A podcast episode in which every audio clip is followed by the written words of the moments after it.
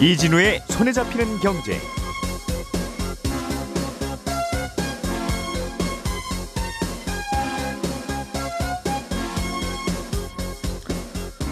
안녕하십니까 이진우입니다.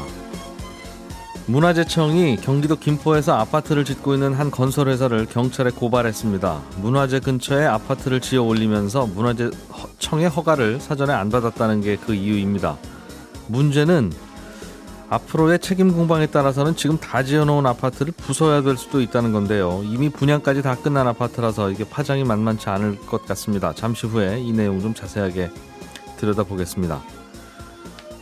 우리가 코로나19 확진자와 밀접 접촉을 하면 2주 동안 자가 격리에 들어가게 되는데 그럴 때 그러니까 자가 격리에 들어가게 되면 나라에서 주는 생활비 지원금이라는 게 있습니다. 누가 어떻게 받을 수 있는 건지 이것도 좀 짚어보겠습니다.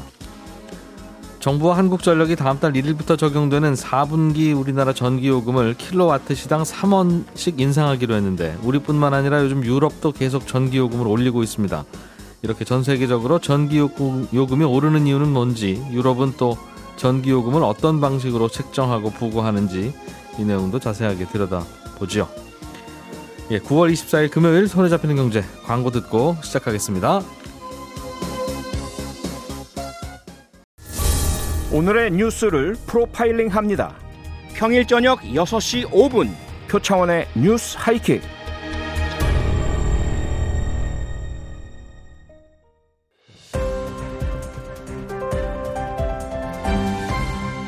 이진우의 손에 잡히는 경제. 자, 오늘도 놓치면 안 되는 경제 뉴스들, 알아두면 좋은 경제 뉴스들을 골라서 정리해드리겠습니다. 행복자산관리연구소 김현우 소장, 손에 잡히는 경제 박사훈 작가 평소처럼 나와 계시고요. 오늘은 금요일에만 들을 수 있는 목소리 안승찬 경제전문 기자도 함께 오셨습니다. 어서 오세요. 안녕하세요. 네, 안녕하세요. 예. 저도 희소성 있으면 좋겠네요. 무슨 요일만 나오는 거? 금요일만 나오는 거. 어. 안 기자님 나오셔서 고맙습니다. 네. 김현우 소장님이 취재해 오신 이 내용이 예. 안 그래도 궁금했었어요. 네. 아파트를 다 지어놨는데 예. 아차 문화재보호법을 위반했네. 네. 어, 어떡하죠 문화재청 그랬더니 뭐 어떻게 부숴야지. 사실은 지금 상태로는 뭐 어떻게 구조예요?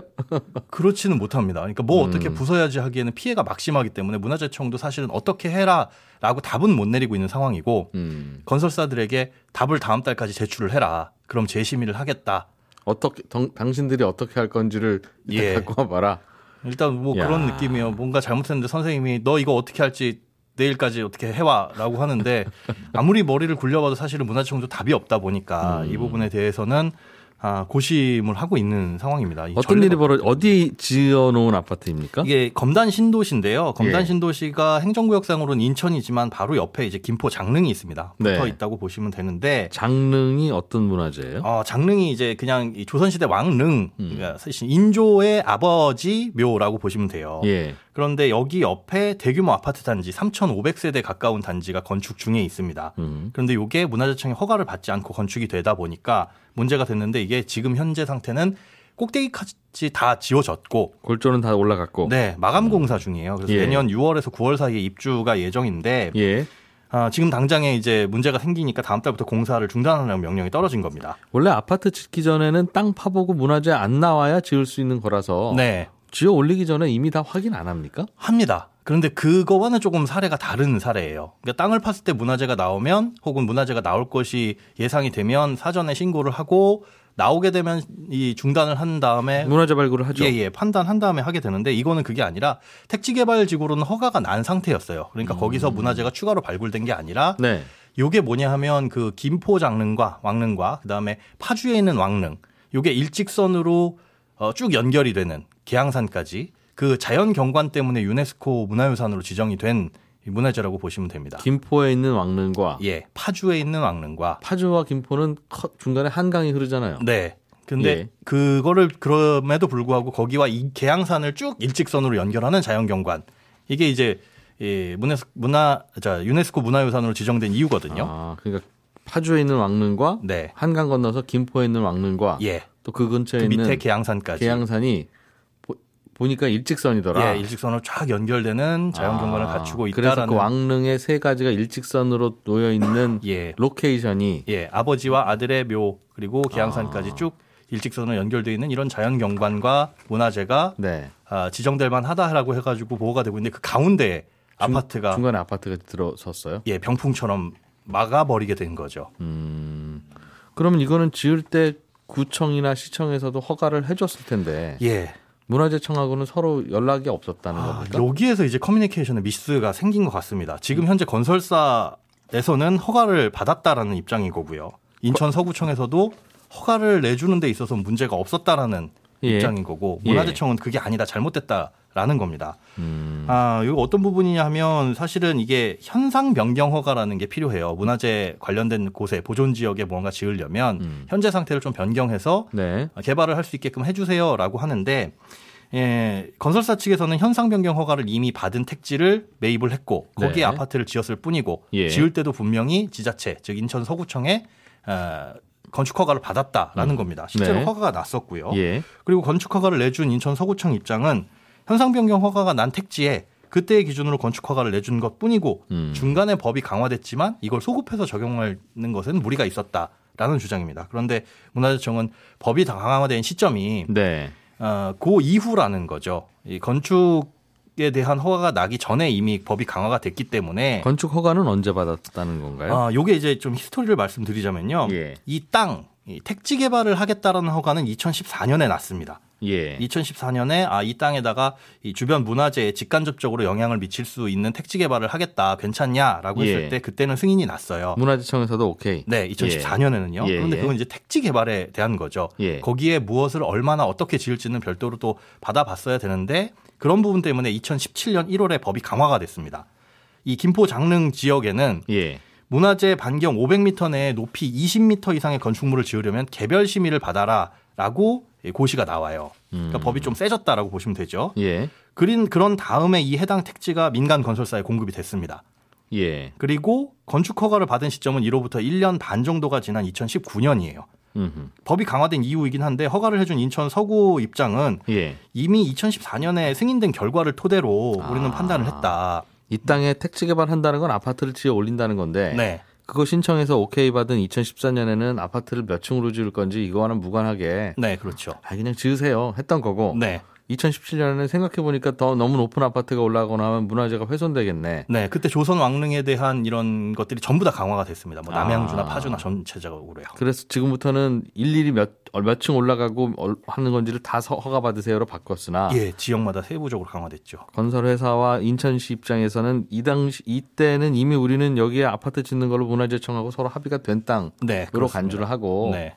음. 그걸 기준으로 허가를 내줬다라는 건데 예. 문화재청 입장은 조금 달라요. 인천시 서구청의 판단이 틀렸다라는 입장입니다. 음. 일단 인천시 서구청에서는 그 건축 허가를 내줄 때 네. 현상 변경 허가를 받으라고 개별적으로 받아야 된다라고 알렸어야 되는데 그걸 지키지 않았다라는 거고 예. 그런데 이에 대해서 벌칙 조항은 없습니다. 그러니까 지자체가 이런 안내를 해야 되는데 그 의무를 다하지 않았을 때에 대한 벌칙 조항은 없어서 네. 감사를 현재 요청한 상태고요. 음. 건설사가 그럼 중간에 껴가지고 우리는 할 일 다 했는데 억울합니다라고 할 수도 있어 보이는데 네. 이거에 대해서도 문제가 있다라고 해서 지금 이 법적으로 고발을 해놓은 상태인 게 2017년에 공동주택 용지 공급 공고문에 그러니까 그때 당시에 이 땅을 받아가서 여기에 건설할 건설사 모집합니다라는 공고문이 LH에 예, 떴습니다. 예, 예. 그래서 받아간 건데 그 공고문에도 이런 내용이 포함돼 있다라는 겁니다. 그래서 어제 제가 공고문을 찾아봤더니 음.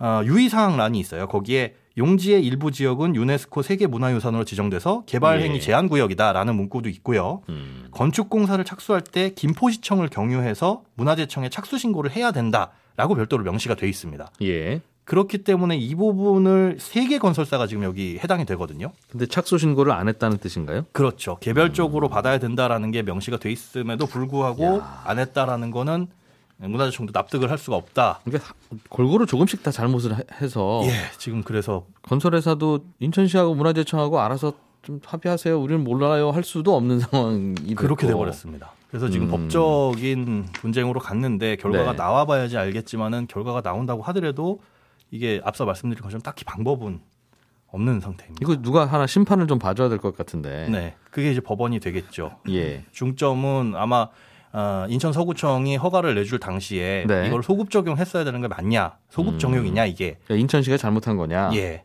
아니면 문화재청이 양보해야 될 거냐? 네. 혹은 건설사 아니면 건설회사가 중간에 착수할 때 신청했으면 그때 봤을 텐데 왜 몰래 착수했어? 그렇죠. 하는 거냐? 네. 음, 그리고 이게 이거를 가지고 그냥 넘어가기에는 사실상 선례를 만들기 때문에 네. 일단 짓고 보자라는 식의 본보기가 될 수도 있어서 문화재청 입장에서는 그렇습니다.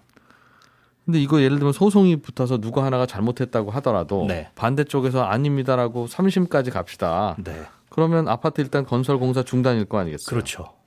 그럼 입주하려고 계약금 내고 중도금 내고 있는 분들은 어떡하죠? 아, 그게 문제입니다. 지금 그 어. 관련 법을 찾아봤더니 예. 사실상 뭐 공사가 지연됨으로 인해 가지고 그게 건설사의 귀책 사유면은 지연 배상금이라든가 이런 것들을 입주민에게 주도록은 되어 있어요. 예. 어 근데 이게 언제까지 그렇게 될지도 모르는 상황이고 만에 하나 혹은 이걸 이제 법을 좀 강제로 많이 적용을 한다고 한다면 음. 철거를 해야 될 상황도 있기는 있습니다. 그러니까 예. 문화재 보호법상에는 원상 회복을 명령할 수도 있거든요. 음. 그렇게 됐을 때 어떻게 배상을 해야 되는지는 또 입주민과 건설사 간의 소송으로 번질 수가 있어가지고 네. 기다리는 동안 일단 여기에 총 3,400세대예요. 그 중에 이제 해당이 되는 게 19개 동 한 1,400여 세대로 추정이 되고 있기는 한데 네. 이게 전체적으로 공사가 중단되다 보니까 이분들이 이제 어디로 가야 될지도 무- 문제인 거고 음. 결국은 모든 부처에서도 사실은 이게 법적인 문제로 손을 예, 판을 가를 수밖에 없다라고 지금 예. 답을 내주고 있는 아, 상황입니다. 상황이 그렇게 꼬여 있군요. 예. 음. 알겠습니다. 일단은 저희는 어떤 사연인지 일단 이해는 하는 걸로. 네, 그러고 나서 다음에 어떻게 진행되는지는 또 네, 보는 각도에 따라서는 각자 의견은 있을 수 있는데 네, 또뭐 사실 확인이 잘 안 되는 부분도 있을 수 있으니까요. 그렇습니다. 예, 고생하셨습니다. 네. 한 청취자께서 저희 홈페이지에 코로나19 확진자와 접촉을 해서 2주간 자가격리에 들어가게 됐는데 그러면 2주 동안 아무 경제 활동을 못하니 뭔가 생활비가 필요하다고 판단하던 차에 정부에서 돈을 준다고 하더라. 네, 이 돈은 어떤 기준으로 누구에게 얼마나 주고 있는 겁니까? 이런 질문을 그렇습니다. 해주셨네요. 자가격리 들어가면 돈을 줍니까 나라에서? 줍니다. 어. 일단 직장인이 코로나19 때문에 자가격리 들어갔다. 예, 그러면 회사에서 유급휴가를 주게 돼 있습니다. 예. 이때 유급휴가에 들어가는 비용을 정부가 일단 줍니다. 음. 회사에서 일단 지급을 하고 회사가 국민연금공단에 신청을 하면 확인하고 지급을 해줍니다. 다시 회사로. 얼마를 주느냐는 하루 예. 단위 임금으로 지급을 하는 거라서 예. 직장인이 평소에 받던 월급에 따라서 금액은 다 다른데 음. 하루 최대 13만 원까지 지급이 됩니다. 음, 연봉을 365로 나누면 일당은 나올 텐데 네, 아무리 높아도 13만 원까지만 드리고 그렇습니다. 그 이하일 경우에는 뭐 드리는 거니까 예. 음, 웬만한 직장인들은 다 자기 월급에 아, 자기 연봉에서 365로 나눈 그 돈을 대충 받겠군요. 그렇습니다. 아, 유, 어, 유급휴가에 들어가고 비용은 정부가 준다. 네. 직장에 안 다니는 분들은요? 자영업자나 직장이 없는 분들에게는 정부가 직접 생활비 지원금이라는 걸 주는데요. 예. 이 생활비 지원금은 자가격리 들어간 사람에게만 주는 게 아니라 그 사람의 가족 구성원이 몇 명이냐에 따라 다르게 지급이 됩니다. 생활비가 다르게 필요할 테니까. 그렇습니다. 예. 자가격리 들어가는 날 주민등록 등본에 기재된 가구 원 수가 기준인데 네. 1인 가구면 47만 원 정도, 4인인 경우는 한 126만 원 정도. 2주에 네. 5인 이상인 경우 149만 원입니다. 음. 예. 가족이 10명이라고 해도 149만 원이 최대입니다. 음. 사실 이 금액은 한 달치 생활비를 주는 건데 예. 자가격리 기간 14일 다 채운 경우는 그냥 한 달치 다 지급합니다. 그리고 자가격리 기간이 14일이 안 되는 경우는 1일 지급에다가 자가격리 기간 곱한 금액을 주는데 이게 2015년 메르스 사태 때도 1인 가구 40만 원, 4인 가구 110만 원 정도 줬는데 음. 지금 조금 더 주는 건 6년간 물가 상승한 걸 고려해서 그렇습니다. 4인 가족 126만 원, 5인 가족 149만 원은 이건 한 달치인데 네. 2주를 하면 이거 다 주고 네, 한 달치로 쳐줍니다. 근데 2주가 아닌 13일 하루 모자란 13일 동안 자가격리를 했으면 네. 그럼 이게 한 달치가 149만 원이니까 하루에 한 5만 원 치는 거고 5만 원 곱하기 13해서 네. 약 80만 원만 준다는 거예요. 네, 그렇습니다. 하루 더 하고 60만 원 받을 수 있는 거군요. 2, 주를 채우면. 네. 그건 또 왜 그런 계산이 됐는지 모르겠어요. 음. 하여튼 2주까지 끝까지 해라. 대부분은 14일을 지키게끔 하는 거죠. 음, 그래서 네. 음, 알겠습니다. 예를 들면 가족 중에 어린 아이가 자가격리 통보를 따로 받을 수 있죠. 그럴 수 예를 있죠. 들면 유치원에서 뭐 어린 아이가 뭐 다녔다가 그렇습니다. 접촉할 수 있고 그러니까 그러면 아이 혼자 자가격리에 들어가기도 애매할 거고 네. 어떤 상황이 됩니까? 이러면 그래서 이 경우도 자가격리에 들어가면 생활비 지원금을 똑같이 줍니다. 똑같이 가구원 수 기- 기준으로 지급이 되는데 부모가 돌봐야 되니까 그렇습니다. 예. 근데 이때 아빠나 엄마가 회사로부터 유급휴가 그러니까 좀 전에 말씀드렸던 직장인이 자가격리에 들어갔을 때 정부가 지원하는 유급휴가 있잖아요. 예. 요걸 만약에 받게 되면 생활비 지원금 못 받게 돼 있습니다. 네. 중복 지원은 안 되거든요. 음. 그러니까 잘 계산해 보셔야 됩니다. 이런 경우에는 예. 어떤 걸 받을지는 그리고 아, 예, 예. 가족 중에 공무원이 있다. 그러면 이때도 생활비 지원금 못 받습니다. 왜냐하면 공무원은 예. 본인이나 가족이 격리될 때 유급휴가를 사용할 수 있기 때문에 음. 이 경우에도 생활비 지원금은 지급이 안 됩니다. 아, 이런 제도가 없었어도 공무원은 주게 되어 있으니까. 그렇습니다. 아, 그래, 그래요. 음. 알겠습니다. 그러면 이, 이 돈은 자가격리 하는 분들에게는 다 주는 겁니까? 뭐, 예를 들어서 스스로 자가격리를 선택할 수도 있잖아요. 그럴 수도 있죠. 예. 그럴 경우는 안 줍니다. 오로지 예, 예. 정부에서 당신은 자가격리 대상입니다라고 통보를 한 경우, 음, 그 유급휴가비 정부에 주는 것도 마찬가지예요. 예. 정부가 지정을 한 경우만 지급이 되는 겁니다. 음. 자가격리 통보서라는 걸 보건소에서 집으로 발송을 하는데 예. 나중에 지원금 신청할 때 이 통보서가 반드시 있어야 되는 거라서 음. 셀프 자가격리인 경우는 그건 뭐 본인 선택이겠으나 예. 지원금 못 받습니다. 그리고 외국에서 입국하는 분들도 2주간 자가격리 해야 되잖아요. 예. 이 경우도 지원금 지급 안 됩니다. 이거는, 그리고- 이거는 왜요? 이거는 그 이유까지는 잘은 모르겠는데 아, 2020년 4월 이전에 들어왔던 분들한테는 줬어요. 예. 2020년 4월 이후에 들어오는 분들에게는 지급을 안 하는 걸로 우리 그 당시 국민인데도 결정, 예, 그 당시 결정이 됐었습니다. 어, 외, 이- 우리 국민인데 외국에 나갔으면 나갈 때도 허락 받고 무슨 일이 있어서 나갔을 텐데 네. 외국에서 걸려온 거니까 그건 외국 정부한테 뭐라고 해라 이런 취지인가 봐요. 그거는 정확히 모르겠습니다. 그리고 예. 자가격리 중에 격리 수칙 어긴 경우에도 지급 안 됩니다. 예를 들어서 연락 두절되거나 집 밖으로 아. 나갔다거나 이런 경우 안 줍니다. 아, 여기에 대한 그러니까- 처벌 조항이 예. 이돈 안 주는 거군요. 그렇습니다. 아, 자가격리 수칙 잘 지키세요라는 것도 들어가 있는 겁니다. 사실. 저도 그래서 다 큰 어른은 이걸 어떻게 통제하나. 물론 이제 각자 지켜야 되겠으나 그거 벌금이 있나 그랬는데 물론 벌금도 아, 물립니다. 벌금도 네, 있고 벌금도 있고 요것도 안 이. 이, 이, 이 돈도 안 주고 네. 음, 세군요. 네. 알겠습니다. 어, 두 번, 세 번도 줘요. 자가격리 계속 걸릴 수도 있는데. 정말 운 나쁘면 그럴 수도 있죠. 그렇죠. 예, 예, 예. 또 지급됩니다 이런 경우. 는 음, 앞서 말씀드린 그 생활비 지원금 제외 대상에만 해당되지 않으면 예. 다 지급이 됩니다. 이 부분 두고 인터넷 커뮤니티에서 지급된다 안 된다 이렇게 옥신각신하고 있는데 예. 제가 질병관리청에 확인해 보니까 지급이 되는데 음. 다만 자가격리 해제된 날로부터 한 달이 지난 경우만 추가로 지급이 됩니다. 예. 왜냐하면 아까 14일 자가격리 됐다고 해도 한 달치 생활비 다 준다고 했잖아요. 음. 그렇기 때문에 한 달 이내에 또 자가격리가 되면 추가로 지급은 안 되고 음. 한달 지난 다음에 자가격리 되면 별건으로 지급은 됩니다. 알겠습니다. 이거는 자가격리 통보를 받으면 또 개인이 신- 신청해야 돼요? 아니면 개인이 신청해야 됩니다. 자가격리 해제되는 날 신청하시면 됩니다. 이것도 모르면 못 받는 그렇습니다. 그래서 요거 중요합니다. 모르고 그냥 넘어가신 분들 이거 지금 소급 적용되니까 네. 지금이라도 신청하시면 됩니다. 동사무소 가셔서. 아, 나 자가격리 했었는데 네. 아무것도 못 받았다. 네. 물품으로 받는 거는 제외죠. 별개입니다. 네. 음, 현금을 못 받았으면 신청하시면 된다. 신청할 때 그래서 유급 휴가냐 무급 휴가냐 이렇게 체크하는 게 돼 있어요. 네. 거기서 유급 휴가로 신청하는 게 중요해요. 그러니까. 유급 휴가를 신청하면 회사에서 준다는 거죠. 네, 네, 네. 그러면 회사가 신청해야 될 것 같은데. 아 그래도 자기가 이걸 유급 휴가인지 무급 휴가인지 이렇게 신청하게 돼 있더라고요. 체크를 하게. 체크를 하게 돼 있어. 체크를. 아, 직장인의 경우에 어, 직장인의 어, 직장인의 경우는 경우는 직장인의 경우는. 체크를 뭘 하든 간에 주게 되어 있는 것 같은데. 아 그래요? 직장인은 준, 준다잖아요, 나라에서. 네, 직장인 직장인 말고 지금 제가 말씀드리는 건 어, 직장인 맞아, 맞아, 말고 맞아, 맞아. 생활비 어, 지원금인 어, 경우에. 어. 따로 신청을 해야 되고 아니, 나는 안 기자님 뭐 좀 아시는 줄 알았잖아요. 죄송합니다. 안 기자님은 유럽에서 전기요금 올라간 얘기 좀 얼른 좀 해주세요. 예. 유럽의 전기요금이 훨씬 많이 올랐다는데. 네. 유럽은 전기요금이 얼마나 왜 오른 겁니까?